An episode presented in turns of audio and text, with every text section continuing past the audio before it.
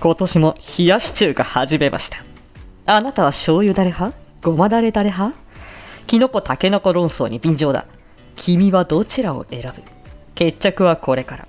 ガミングスーン。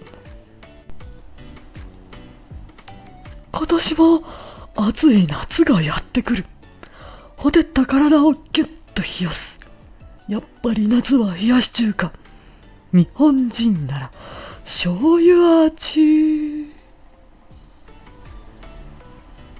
美容と健康にセサミンパワー。体の中からアンチエイジング。縄文時代からのお付き合い。